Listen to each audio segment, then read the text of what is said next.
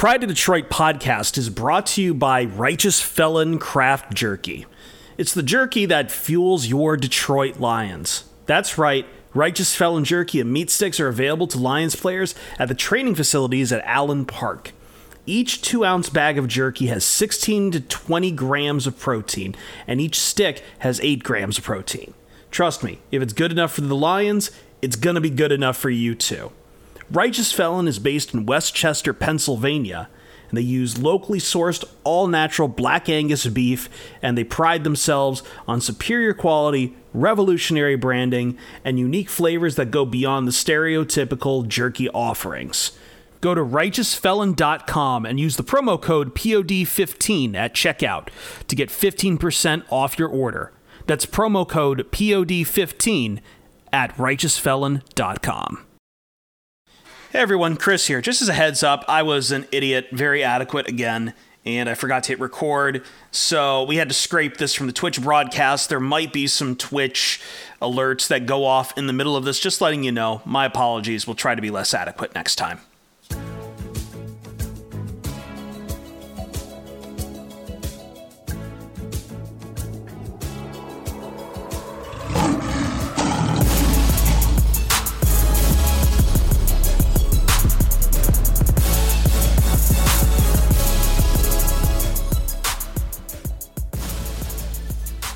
And welcome to the Pride of Detroit PODcast, prideofdetroit.com, Pride of Detroit on Twitter, Pride of Detroit on Facebook. Hey, you know where to find us. You know where we're at. We'll never leave you.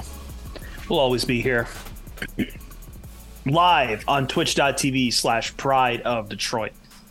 Slash, slash, slash, slash. We still use slashes because of these wonderful URLs out there. I don't even know what URL stands for. Uh, let's see who knows URL. I am Chris Perfett, the adequate host at Chris Fred on Twitter. I do not know what URL stands for.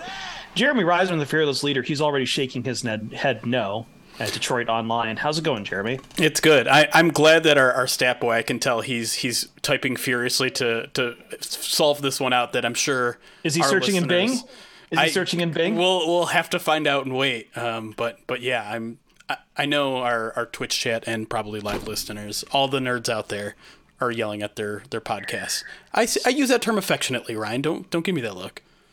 Ryan Matthews. At Ryan underscore pod. What did uh, Bing, Google, Ask Jeeves, whatever you use, Alta Vista, what did it turn up? What what does URL stand for? Uh, well, as, as, our good friend uh, Wisco Lion fan mentions, it's Universal Ryan Locator. Ryan. Yeah. So which is Andrew. Me. You found me. Yeah, that's that's that's Andrew Cotto. That's how that, he's the Universal Ryan locator. Perfect. Yeah. You're plugged Perfect. into a wall. He knows exactly where you are right now. Couldn't be any more frightened. he is approaching your house with pizza. My life hangs in the balance, as does all of yours. So, welcome to the Pride of Detroit PODcast. Weirdest opening we've ever had. yeah. Well, what's also hanging in the balance is some interesting news with the uh, coach with the coaching staff, and uh, we're going to talk about it right now. Do you want to start with uh, who may or may not be leaving yet? Because I think I know he's at the at the tail end of it, but I just real quick update on uh, Aaron Glenn. I know I'm going out of order, Jeremy, so forgive me. But uh, news came out this weekend that Aaron Glenn is out from the Cardinals job. The Cardinals are zeroing in. They're kind of on, I think, their last wave, Jeremy. And Aaron Glenn is not one of the finalists, from what we understand. Yeah. Um, he is. Oh, go on. Well, yeah, no, I was just going to say, you know, there are obviously only two vacancies left the Cardinals and the Colts, and, and Glenn was a, a, candidate for both. Um, it's There were kind of conflicting reports whether he was going to get a second interview with Arizona. Um, Josina Anderson said there was still interest.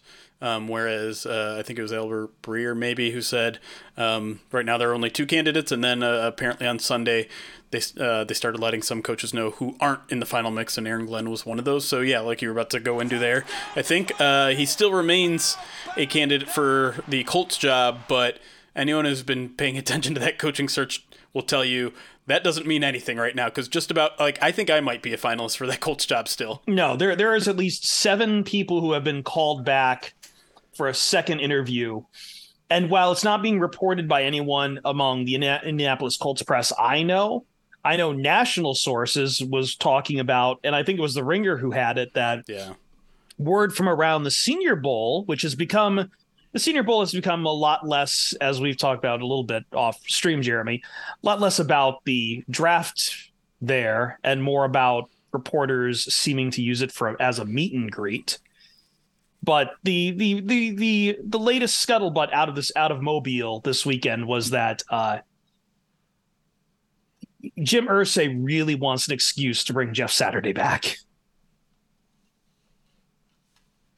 Not surprising at all.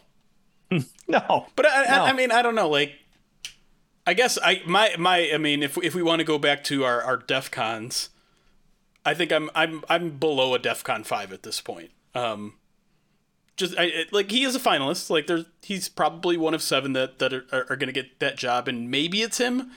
But I feel like this just this isn't his time right now. Like he he's coming off an okay year. I think those of us inside of Detroit understand and, and can put into context some of the quote unquote bad defensive performances last year, but it's going to be a tougher sell nationally. And I think Irsay is the kind of guy that probably cares about public perception more than he should. And so I'd be very surprised if if Glenn gets a job, but it's not out of the the realm of possibilities. I think even the the Colts writers are getting tired. No, Oh, I can only imagine. Yes. Like, like I saw Zak Keefer from the Athletic. He was like, the Colts are four weeks into their coaching search.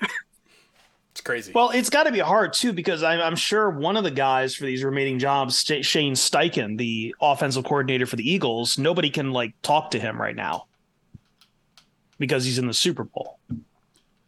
Yeah. So, like, and I know that's been another big name. So I'm sure that's going to, we're going to have to keep waiting on these two jobs if either of them care about Shane or if there's someone, if maybe there's the outside chance someone really cares about someone from the Chiefs uh, staff. I think the Eric Bieniemy star has faded completely at this point, but you, you never know.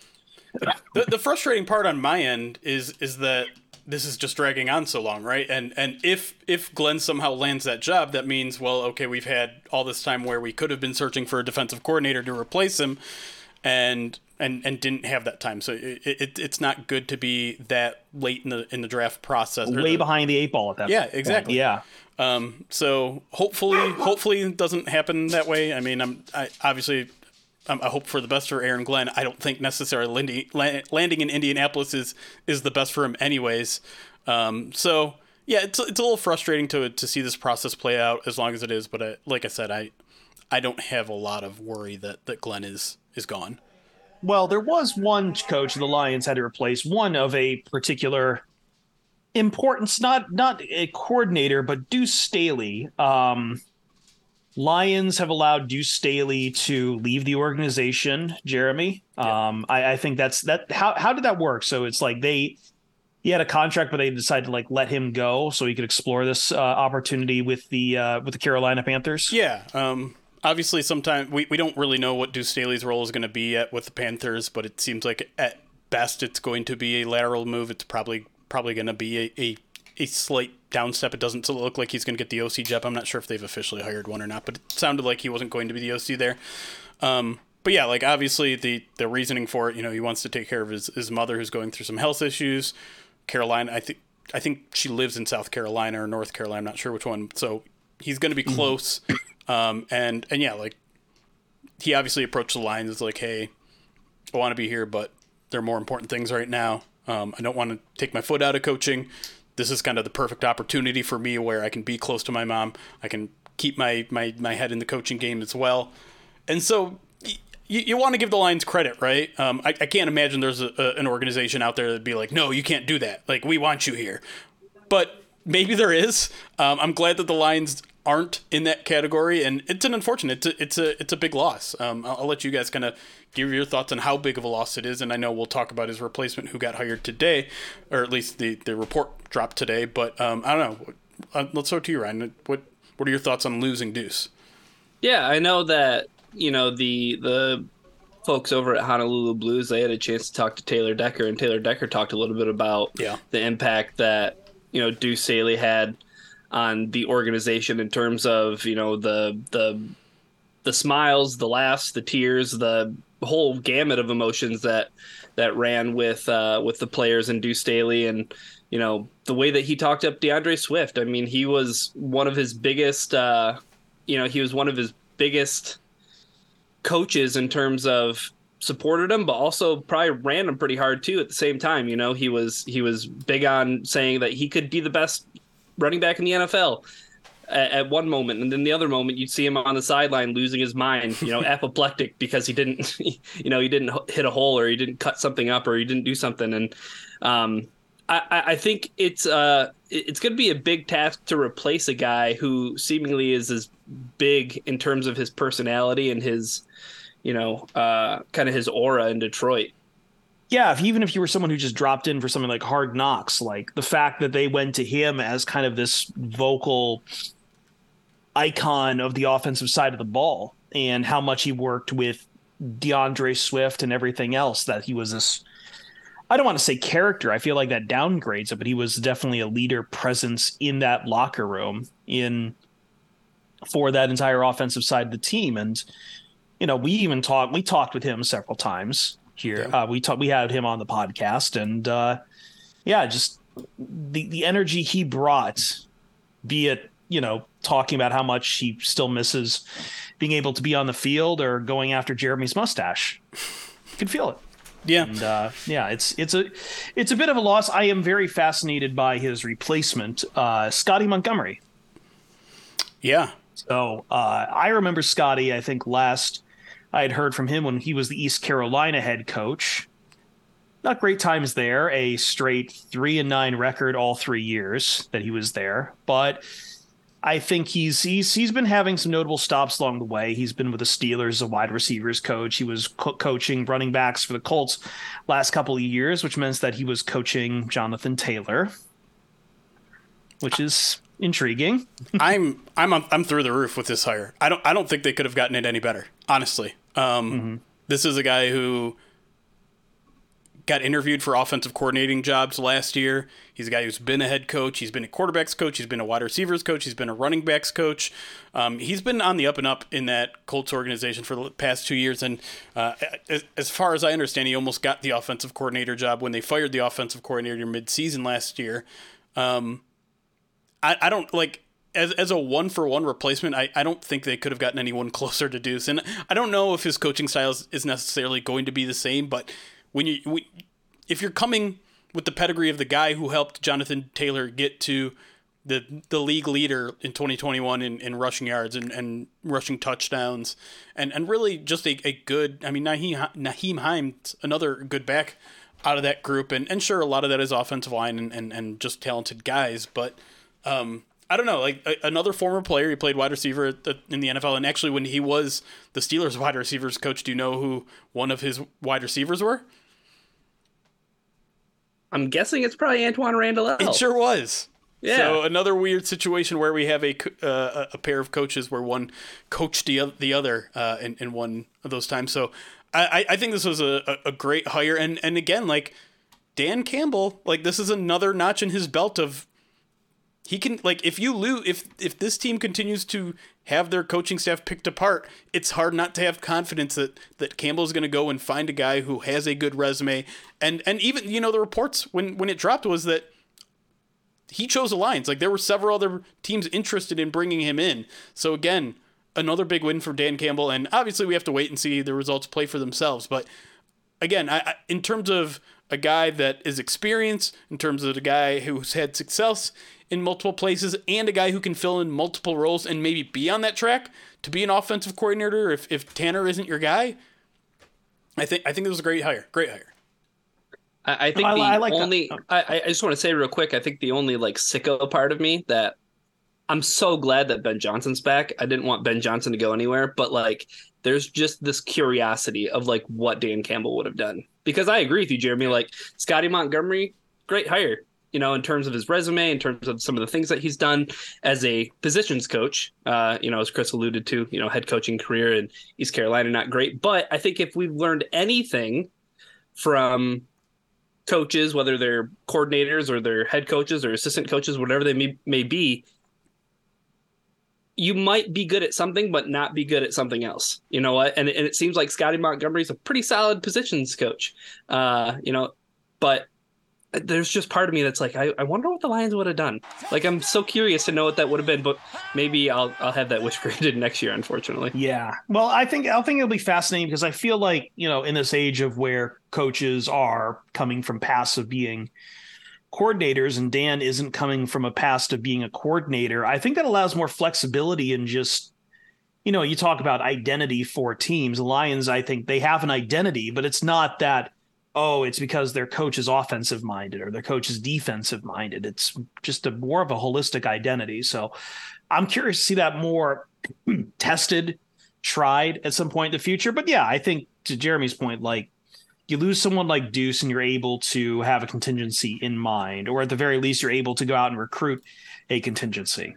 Yeah, I, and so it's, you know what what you just said too, Chris, made me think of Lions defensive coordinator Aaron Glenn. I remember when he talked about you know, first getting into coaching, it was Bill Parcells that was like, no, like you're going to go into scouting. That's yeah. where you're going to start. Mm-hmm. Um, so you get this, you know, wide array of experiences and, and can kind of build on those things. So, you know, you become a tactician of, of many, many different um, fields. Right. So, and, and yeah. that's definitely true of Montgomery too, because it's, he wasn't just the, the head coach at ECU, but he became the offensive coordinator at Duke. He became the offensive coordinator and quarterbacks coach at Maryland. So he, he's he knows the offense. He knows that side of the ball kind of through and through. And so, again, like if there needs to be a guy who steps up as an interim offensive coordinator or, or, or whatever, pass game coordinator, whatever, like he has a, a, thorough understanding of that side of the ball. And the one interesting thing that to kind of keep in the back of your mind come draft time, and you might like this, Chris, a lot of people in the Colts organizations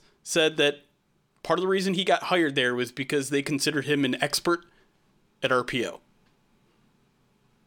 RPO, baby. So maybe a mobile quarterback in the future? Oh, I, th- I thought you were suggesting ah! maybe Jared Goff running RPO. Nope, that's like, not at all what I was suggesting. My God. nope, nope. Oh my God. God. Hold on to your butts. Oh God, it's happening. Uh, one last bit of coaching news, and then we'll move on. So I think on this podcast we're going to be d- giving you your off-season primer. I forgot to tease that at the start, but uh, one last bit of note. Uh, I think this is the last piece that we needed to fill out the coaching staff again, Jeremy. Uh, cornerbacks coach, and that has turned the Lions have turned to again former NFL player, uh, and actually former Detroit Lion. Yes, sir. Dre Bly, former Pro Bowl Lions quarterback. Corner, um, cornerback, corner, yeah, yeah, yeah. So, yeah. Um, yeah, no, I, three years with the Rams, three years with the Lions, two years with the Broncos, a year with the 49ers, off season again with the Lions, and as of late, he was coaching for about three years at North Carolina. Yeah, his alma mater, obviously. Um, I don't know. This is, a, this is a fun hire. It was fun when the news kind of, kind of came down the pike. I think a lot of us our age and, and older knew Dre Bly and, and was probably one of our favorite players in the in the early to mid 2000s. And so cool to see him come back and, and cool to see him like post a bunch of pictures on his social media of him when he was a player. Um, I, I, I think the the jury is very much out on him in terms of talent as a coach um, because listen obviously you you're, you already got a, a, step ahead of a lot of people if you've succeeded at the NFL level at that position. You, it means you know how to play the position. That said, there's a lot of diff. I mean, there's a huge difference, right, between being able to do and being able to teach. I'm sure. I'm sure Ryan, as a teacher, can can speak a little bit to that. And the results at UNC were not good. Um, I think. I think we don't need to beat around the bush there. Their defense was bad. Their their secondary was bad. The question is, how much of that is Dre Bly's fault? How much of that is how different will his job be working with NFL players instead of college players?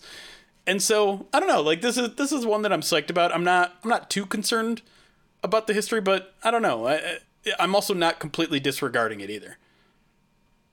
I, I think what has me encouraged about this hire is the again kind of the uh, I don't want to say shelter, but kind of you know the system that he's being put into where he has coaches like Aaron Glenn and yeah. he has Brian Duker and he has some of these other guys who you know have walk the walk in the NFL, so to speak. I mean, as a as a secondary coach, um, Aaron Glenn was pretty damn good in New Orleans. I, I think he I think he's got his cornerbacks down pretty pretty well. let's get some talent there, and uh, we'll see how how this defense can play as as a whole. But again, I, I think he has uh, he has some people around him who can kind of, you know, help him improve a, as a coach.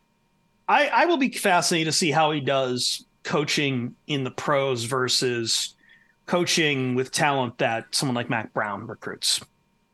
Let's go with that. Right. Because that is, I mean, you, you mentioned, you know, how it's not great at North Carolina, but I think that goes above him, and that's just, just you know, he's been on Mack Brown's staff for a, for a for basically the entire time there, and I don't know. I, I keep in I keep abreast of North Carolina football, but it's not exactly a program that has ever really had defensive success anyway. Yeah. So it's interesting. Ryan brings up an interesting point there too about like getting a guy that you can kind of mold as a head coach or not, not as a as a position coach, right? A guy mm. that's that's still pretty green to the position. And while I think I think that's smart and probably part of the reason for the hire, it's you're also kind of at a position here though where it's like the Lions are going to be really young at the cornerback position, and you don't want to miss. And probably going to draft coach. one. Yeah, probably going to draft one, and it's their weakest spot on the roster right now, and so you need to make sure that hire works out. And so there there is an inherent risk here, but the one things you you you can definitively say about Bly in the positive is that he's going to work his ass off because he he very clearly cares about this franchise, cares about the organization, cares about the position, and he knows the position. And so that's I mean that's a great place to start, right? Hmm. A motivated coach who's who's young, he can connect with the players because he's been a former player and he knows the position. He just I mean again there's there's there's still that disconnect that that he needs to prove though where he can he he is able to communicate. He is able to teach at an effective level and and that's just we, we have to wait and see at this point with that. We will wait and see. We'll also put a pin on the defense because today so we'll get you everything you need to know about the offense this week. And that includes going through stuff like free agency, drafting, looking over the roster itself, what could be upgraded where, and whether that should come from free agency, the draft, if there's anyone you want to keep, throw away, whatever. But we'll bring that to you next. But first, we gotta let you know about, as we always do here in a segment that gets it, it's I say segment. It's this is supposed to be a live read.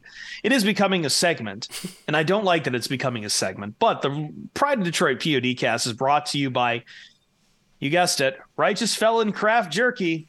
It's the jerky that fuels your Detroit Lions and fuels the PODcast too.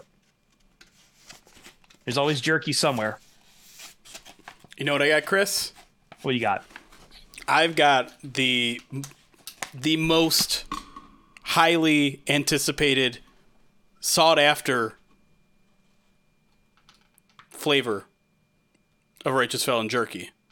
And Ryan, I, I don't mean to do this to you, but I'm about to crack open some Fowl Capone, the gobble, turkey jerky. Gobble. I like how on your green screen that it looked almost rainbow colored because it's green, so it's going right through all the different colors of your of your. OBS background. Yes. You know what all those colors means? It means that that bag has it's a two ounce bag of, of jerky and it has 16 to 20 grams of protein. They also sell meat sticks, Ryan. Eight yeah, grams. I, I was gonna say I remember they have eight grams of protein. You remember this meat time. sticks? That's a lot. It is a lot. I might have eaten all of my habanero meat sticks after like two or three meat fueled nights of frenzy and debauchery. Look at the this meat thing. sticks are cool. I'm more of a jerky guy though. Like, Look at this. It, it, this isn't this isn't necessarily a visual medium. But you can feel the flavor from our voices. Mm. And you know why that is? Because Righteous Felon is based in West Chester, Pennsylvania, using all natural Black Angus beef and prides themselves on superior quality, revolutionary branding, and unique flavors. And guess what? We've got a promo code for you too as Jeremy shows off the turkey jerky, the Fowl Capone, the basil. Go to righteousfelon.com and use POD15. You get 15% off your order. You get a variety pack. You want to try out different things or just stock up on your favorite things. And trust me, it's going to beat anything you're going to find at a gas station. Probably in price too. So with our promo code, definitely in price. POD15 at righteousfelon.com. We'll be right back.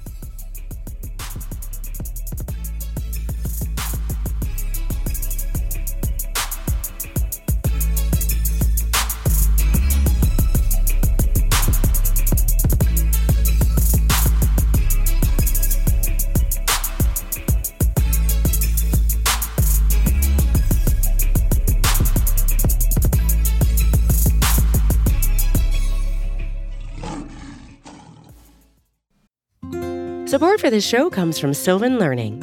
As a parent, you want your child to have every opportunity, but giving them the tools they need to tackle every challenge, that takes a team. Now more than ever, educational support tailored exactly to what your child needs can make all the difference. That's why parents have trusted Sylvan Learning for 45 years as the ultimate teammate in their child's educational journey, instilling in them a love for learning and a passion for reaching the next level. And Sylvan's Insight Assessment can identify gaps in learning and areas that could be of concern for your child. It's a 360 degree view into your child's learning that you can't find anywhere else and helps ensure that your child didn't miss something in school that might put them at a disadvantage in the future. And right now, it's the best price of the year at $29. Go to sylvan29.com to learn more and get your child's assessment for only $29. That's S Y L V A N 29.com. Pride to Detroit PODcast. And now we get into our primer. We've been working on this for a minute. And we've been sitting here talking about what are we going to do with free agency still about a month away. And Jeremy has always been of the mind that we got to get through free agency before we get too deep into draft talk.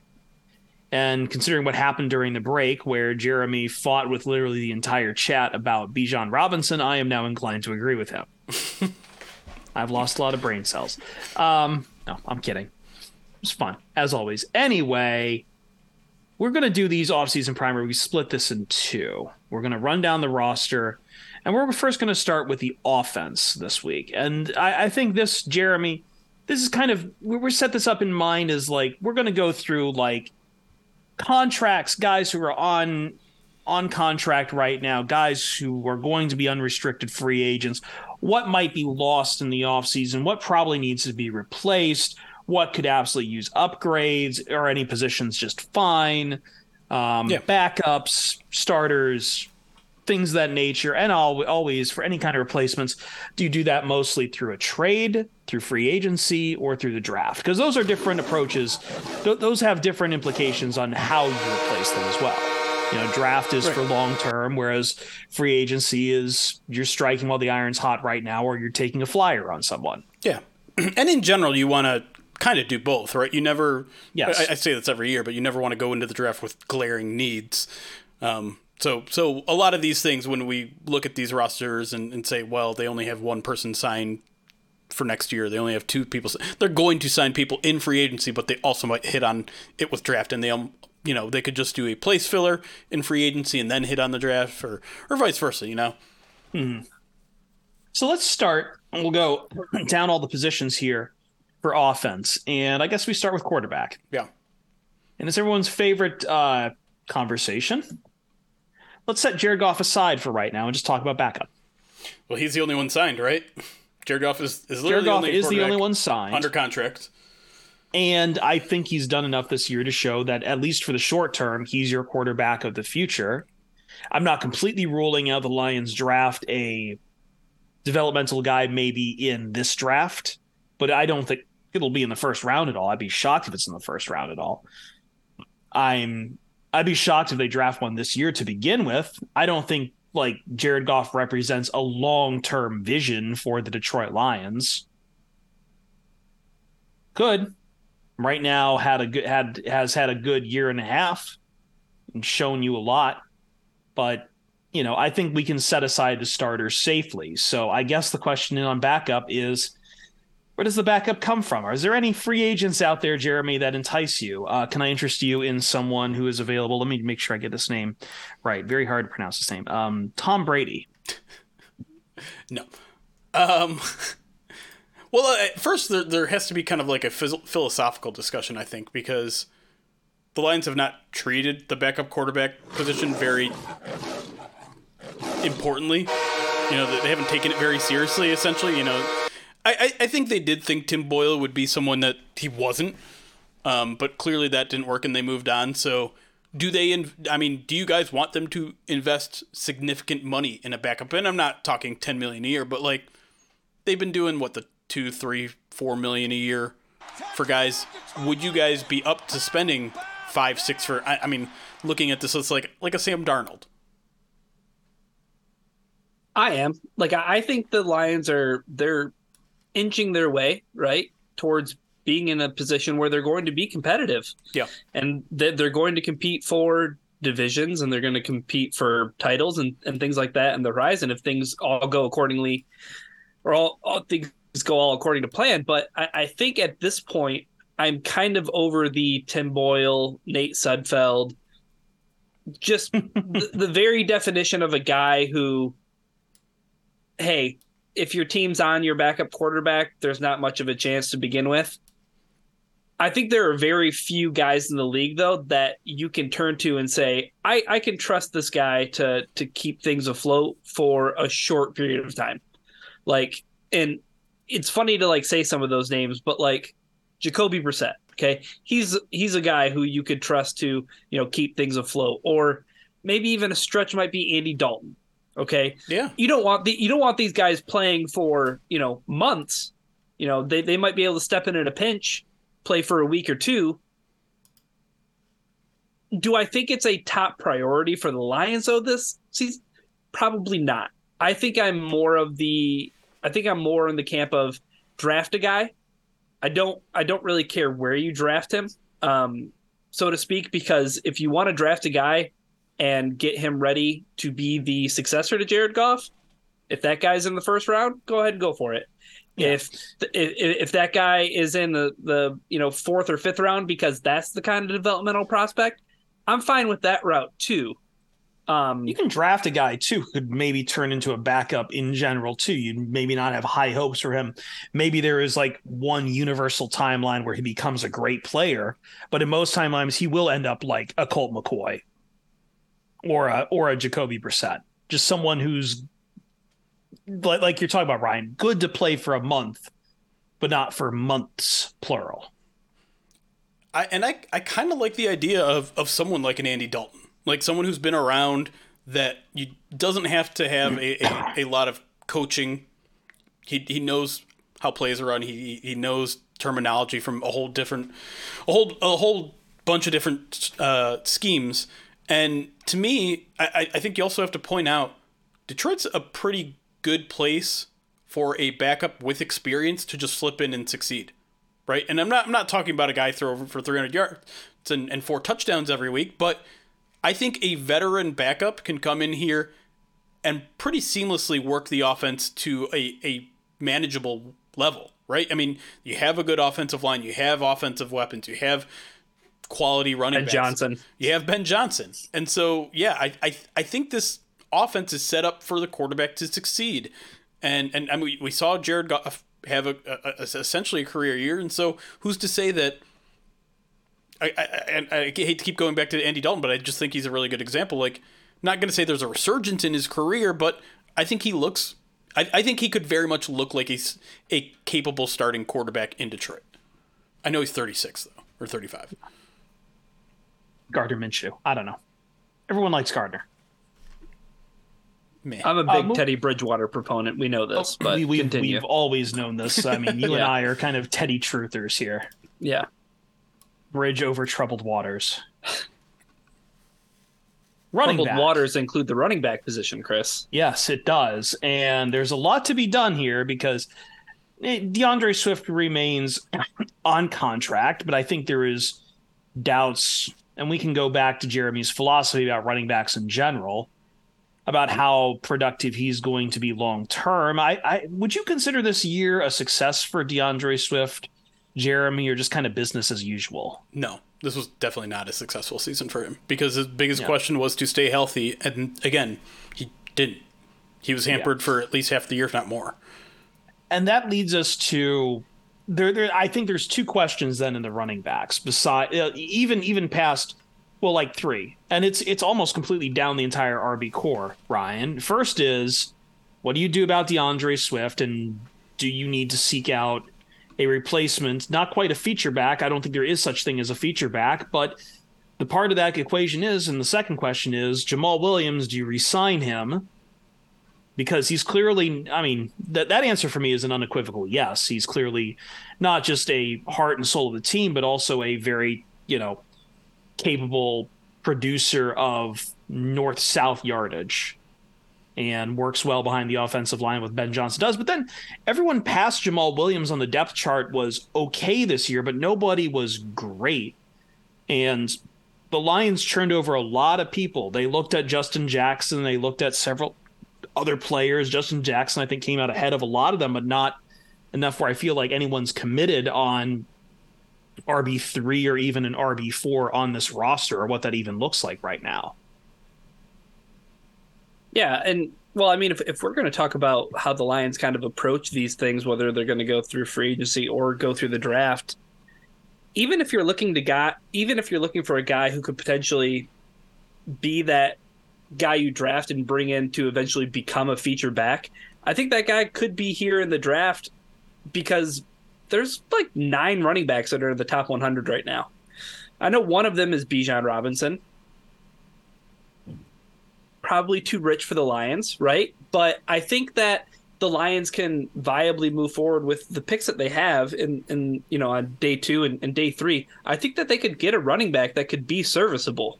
Um, maybe somebody that they can bring along slowly because I do. I mean, DeAndre Swift is going to be here, and I think I think the other thing is that you have to you have to assume that Jamaal Williams is going to be back.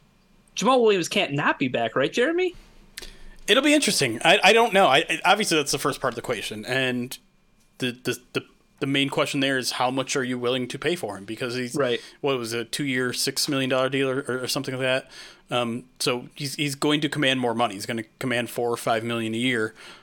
Are you willing to spend that much for him? Are you willing to spend that much on the position? Um, they're they're not spending a lot of it elsewhere. DeAndre Swift is two point seven million is, is the final year on his rookie deal, so it's not a ton. And, and you are spending you're almost spending as much on, on Jason Cabinda. Honestly, he's about two and a half against the cap. Then you have to decide on on like Chris was saying, all those backups. Justin Jefferson's not signed. Craig Reynolds is an exclusive rights free agent, so he can be back on a very cheap deal. Jermar Jefferson is back on a very cheap deal, so you're not spending a lot of the position. So you theoretically could, and I, I think they will. Um, but you never know with should they? But should they is, is, is a is a fair question to ask, and I I'd be surprised if they didn't, and I'm fully on board with them giving him like a two year, eight million, eight and a half million, maybe even nine million dollar deal, maybe backloaded a little bit, um, so he has to earn it. But he's a heart of the team. He's a, an effective runner. Um, he's a, a good role model, both on and he's off the durable. field, and he's durable. He's durable. Yes, dependable. Yeah. Yes, hundred percent.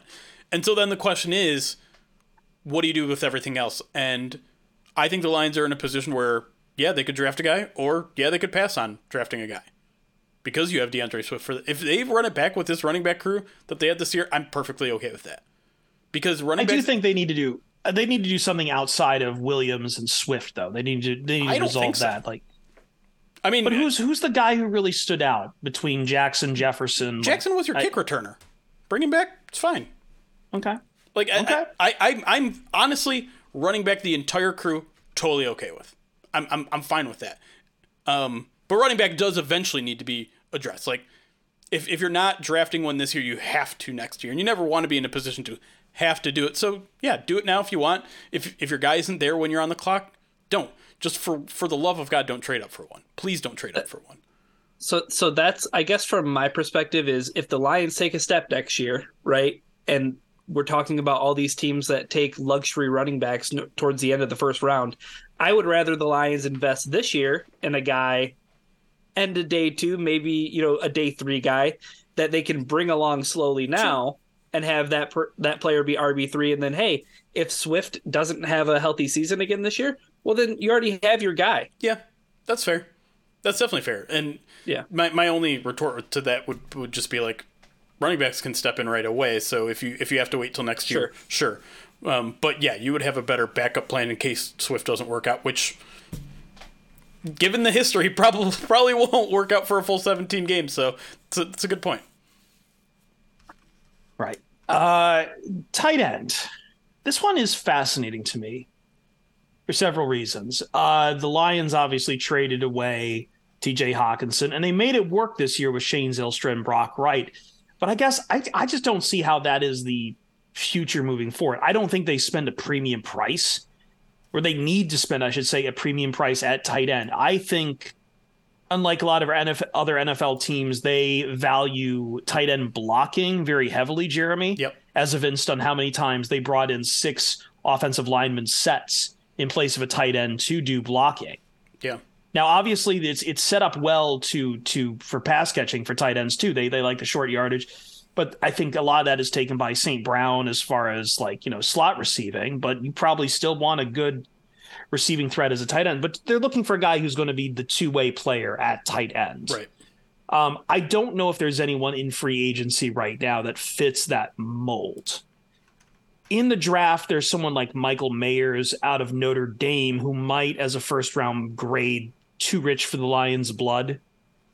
I know I saw at least one person take him obscenely high at like six. I think that person was like a Notre Dame alum who was a writer who wrote that. So, not biased at all there. But there's I think there's also the tight end coming out this year from Iowa again TEU as they've established themselves. So I I, I guess the question is are the Lions fine with their core? Could they cont- continue to tinker around the edges with less expensive free expensive free agents or will they invest and find someone in the draft here? It's a tough question to answer. Um, because everyone on the team right now is, is so young and, and mid development, right? Um, Brock Wright and Shane Zylstra are both exclusive right free agents, which basically means they're going to be back on, on minimum deals. And I think both of them did a good enough job last year to come back on those cheap deals. James Mitchell is, is, is the ultimate question mark, right? You you invested in that guy. You think he has potential. You drafted him. Um, coming back from the injury, we didn't get to see a lot of his full potential. Definitely more of the receiver type, but I think he was underrated as a blocker in college. So I'd like to see that. I'd like to see what that develops into. And I don't know. I don't know what the Lions view his ceiling as. Is he their tight end one potential? I mean, next year he might be, but I don't know if they view him as like he's going to be our main tight end. I don't know if he if, if he's reached that level of trustworthy. I mean, he, he hasn't reached that level of trustworthiness yet, but maybe he's done stuff behind the scenes where the coaching staff has seen that potential. I don't know. Brock Wright, I thought had a good year, but none of these guys were fantastic as blockers. In fact, I would say both of all of them were probably average to below average. But you see the what eight touchdowns they had after T.J. Hockenson was traded, and I think a lot of people get a little distracted by that, um, especially considering like I don't know, we're talking about games in which they'd have two catches for 16 yards and a touchdown. You know, they're not having huge impact on the games, but a lo- I, I just think I think Ben Johnson did a good job scheming some of those guys open, right? I don't know. I don't know how much of them was was crisp route running and, and things like that. So, I, long story short, there's a lot of unknowns here, and I think the Lions would be wise to add a little bit more of a known subject, um, whether that's in free agency or whether that's yeah, like a, a, a second or third round investment in the position. I'm not against at all. Yeah, I, I think the important question, the million dollar question is what does this team want their top tight end to do? You know what I mean? And I think we pretty much got the answer when they traded TJ Hockenson. They they don't need a pass catcher in the slot. They they don't need a Mike Gesicki. They don't need you know, there, there's a lot of guys around the league that are of that breed of tight end that, hey, they're just pass catchers. They're really not blockers. I think that's what Detroit's looking for. And that's why this conversation to me always comes back to Jason Cabinda, because I think that's really the position that they can stand to upgrade. Like, I mean, spade to spade, Kabinda didn't play that much last season due to injury. And when he did, eh, it was okay. It wasn't great. Like, I think that if they could, if they could draft a guy to take over, excuse me, take over that role, it could be a tight end. And I just don't know where those tight ends typically go in the draft. Typically not in the first round. Yeah. But no, and it's it's it's hard too because it's it's not something that really gets picked up by you know the, the I think us as fans pick up on as far as blocking capabilities is a lot more subjective and a lot harder to scout.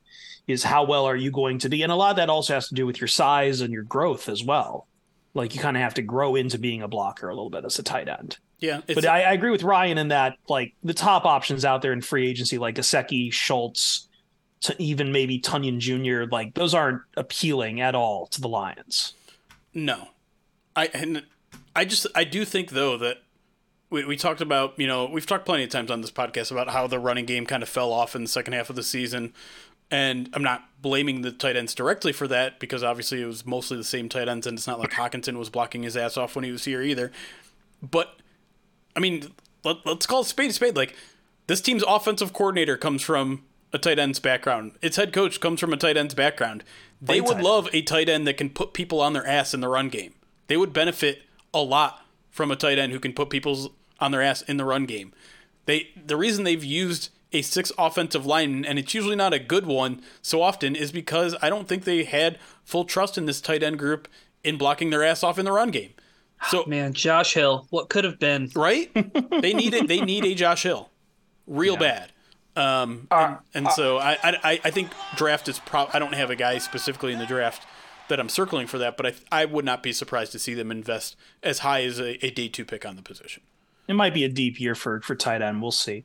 Um, we'll have to move a little quickly on this. So wide receivers, I think this is the one place where the Lions are pretty good. The only question is what to do with DJ Chark. From what I understand, though, like Chark is very happy with Detroit, and I think Jeremy, do you think Detroit is happy with Chark? It's a tough one. The, the, we, I think I've talked about this a couple times in the mailbag. This is a real big toss up for me, um, because obviously you have to question what his role would be here, considering you, you have to imagine Jameson Williams is is your number one wide receiver out of the gate next year. I think that I think I'd imagine that's the plan. And so you have Josh Reynolds, you have Amon Ra. You're you're you're happy with with guys like Kalif Raymond. All these guys are still under contract. Um, even even Quintez Cephas is technically still under contract. So you're not you're not in a bad shape in terms of your starters. You're not in a bad shape in terms of your depth.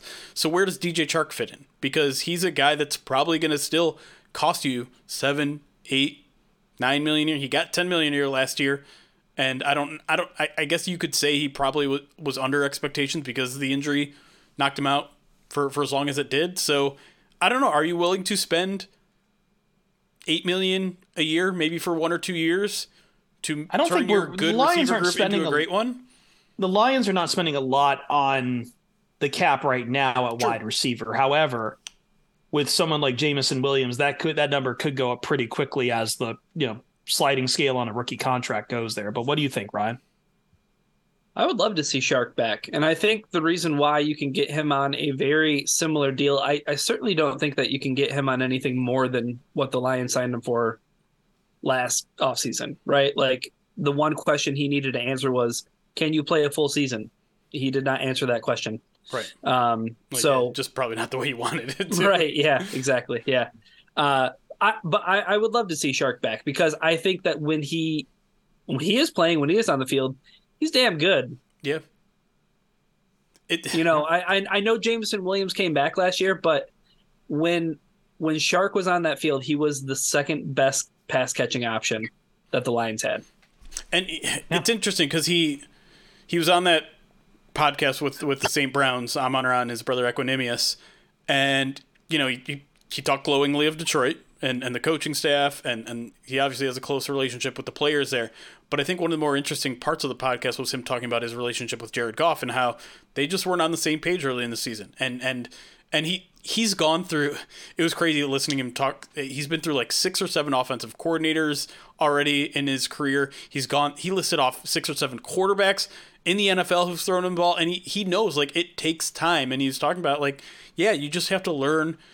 You, you get this feeling of when a quarterback is going to throw and where he's going to throw and, and it took time. And so when he came back from that injury you, like he, he said multiple times like I knew he was going to throw that ball because he had learned kind of the tendencies of Jared Goff and and and what plays he liked and and, and what routes he liked. And so there was a real improvement in chemistry and, and Josh Reynolds proved how much chemistry with the quarterback matters so bringing him back I think in 2023 I think we see him hit the ground running more so than he did this year but again health is the biggest question and and price is is a big question here now if there's anyone that also can appreciate culture it's DJ Chark, right? Absolutely, he chose to come to Detroit. And he came from a very ugly culture in Jacksonville and was openly against it.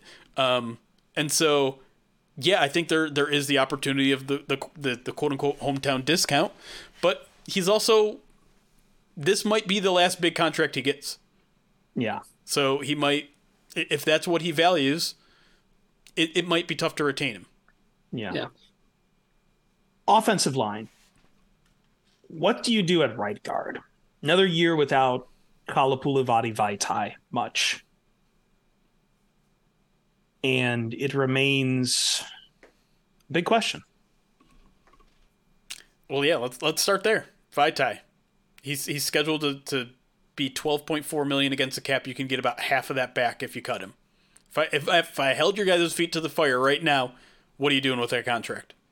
See, I, I feel like most of the fan base is soured completely on Vaitai just because of everything Ryan likes to talk about about the best ability. Yeah.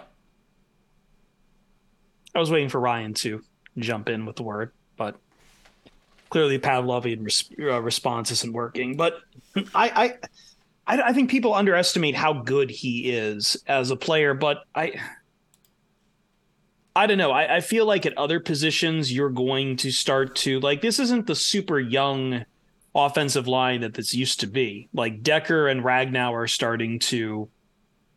I'm not saying they're they're getting old, but they are starting to hit that point where we stop talking about them as young players. They are starting to talk them more about as veterans.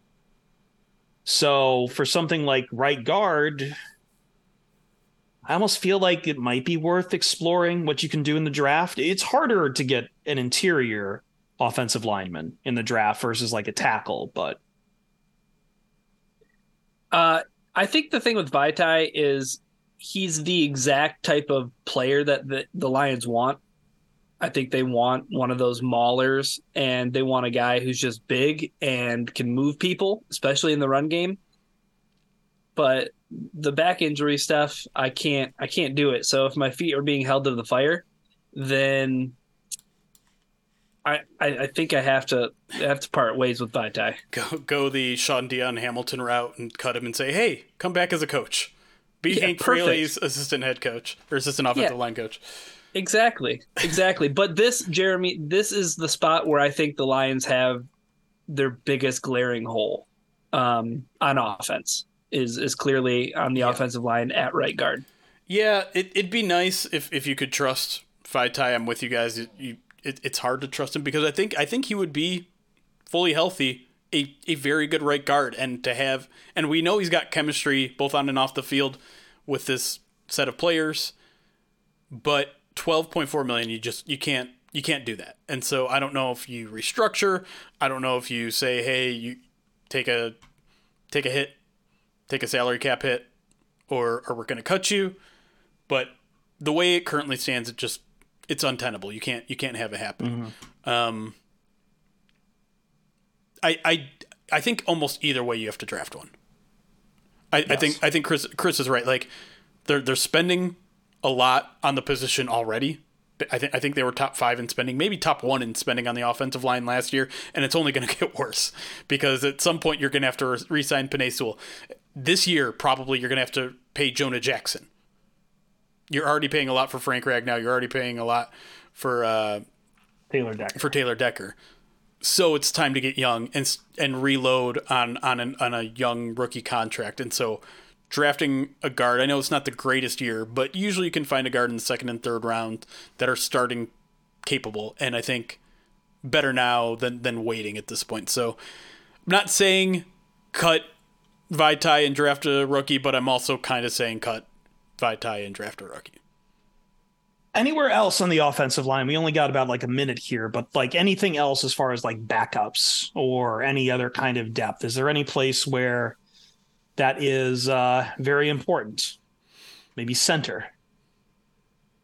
I think that's what Evan Brown would be best served as, right? Like, certainly not at right guard. I mean, he had an up and down season. I don't want to be too harsh on Evan Brown, but I, I think last year proved that he's really good in spot duty and he's good in a pinch, and but specifically he's he's good at center. So um, I think that that's a good spot for him.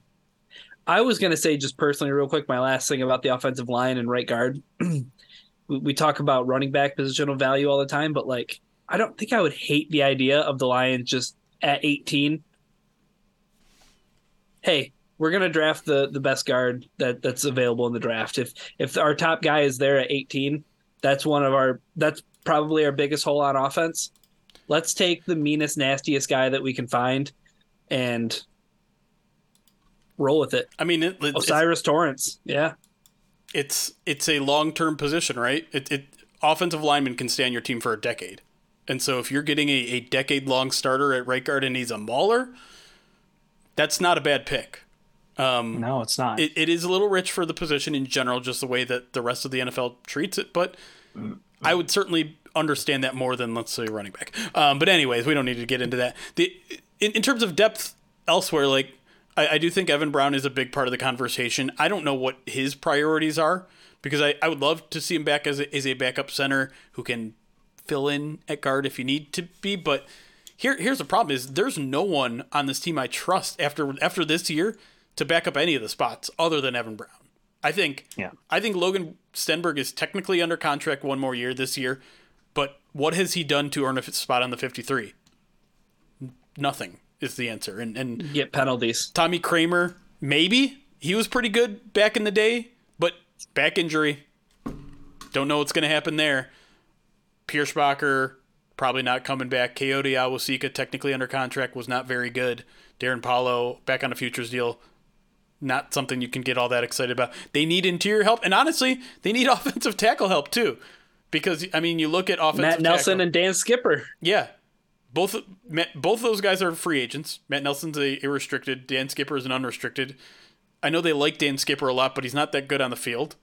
You brought back Obinna on a futures deal. Maybe maybe he developed. Maybe I mean we don't know what's happening with Obinna. It's all behind the scenes. Maybe he he, he develops into a backup swing tackle. But I I I don't know. There needs to be some sort of investment, I think, into that third offensive tackle position. Uh, because if, if Taylor Decker or Penei Sewell goes down, you currently have nothing.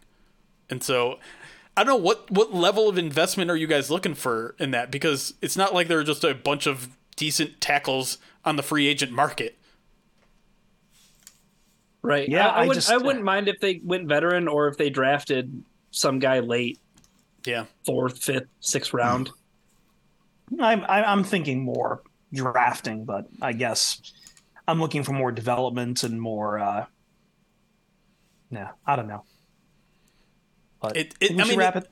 it's just it's it's really tough, right? Because we all we all want so much depth on the offensive line and all these guys that can step in and play. Well, if those players exist, they'd be playing somewhere because there's not there's not enough good offensive linemen in the NFL to make up all the starting lineups in, in the NFL, right?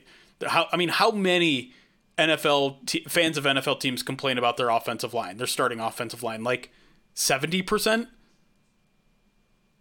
And so And yeah, the line the line should be happy that they have four really good starters and and hopefully they find some I, I, I think I'm with you guys maybe some young developmental guys that can play in a pinch Well, we'll put a pin in that, and next week we'll get to do the defensive side, which is going to take us. uh I don't know. Maybe more took us- time we might need both This was this was a that one 32 minute segment here, so I'm terrified about what it's going to be next week.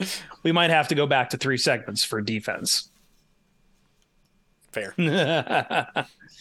But hey, there's a uh, there's a game this weekend. Hope you guys enjoy yourself. Parties? Question mark. I don't have enough friends for parties Jeremy, tell us what a square is. A Super Bowl square. Oh, What's a Super Bowl square? oh okay yeah let me Yeah, for for for for myself, for Jeremy Reisman, for Ryan Matthews has been the Pride of Detroit POD cast. We will see you Starside.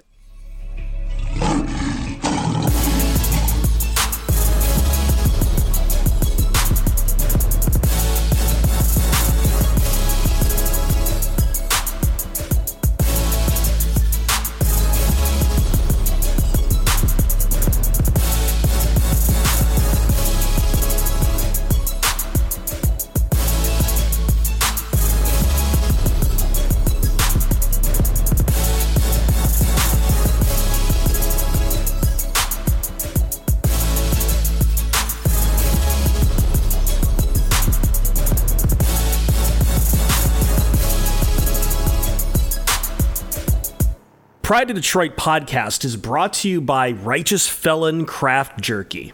It's the jerky that fuels your Detroit Lions. That's right, Righteous Felon Jerky and meat sticks are available to Lions players at the training facilities at Allen Park.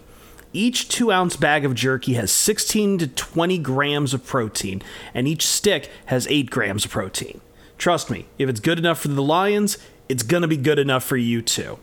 Righteous Felon is based in West Chester, Pennsylvania, and they use locally sourced, all natural black Angus beef, and they pride themselves on superior quality, revolutionary branding, and unique flavors that go beyond the stereotypical jerky offerings. Go to righteousfelon.com and use the promo code POD15 at checkout to get 15% off your order.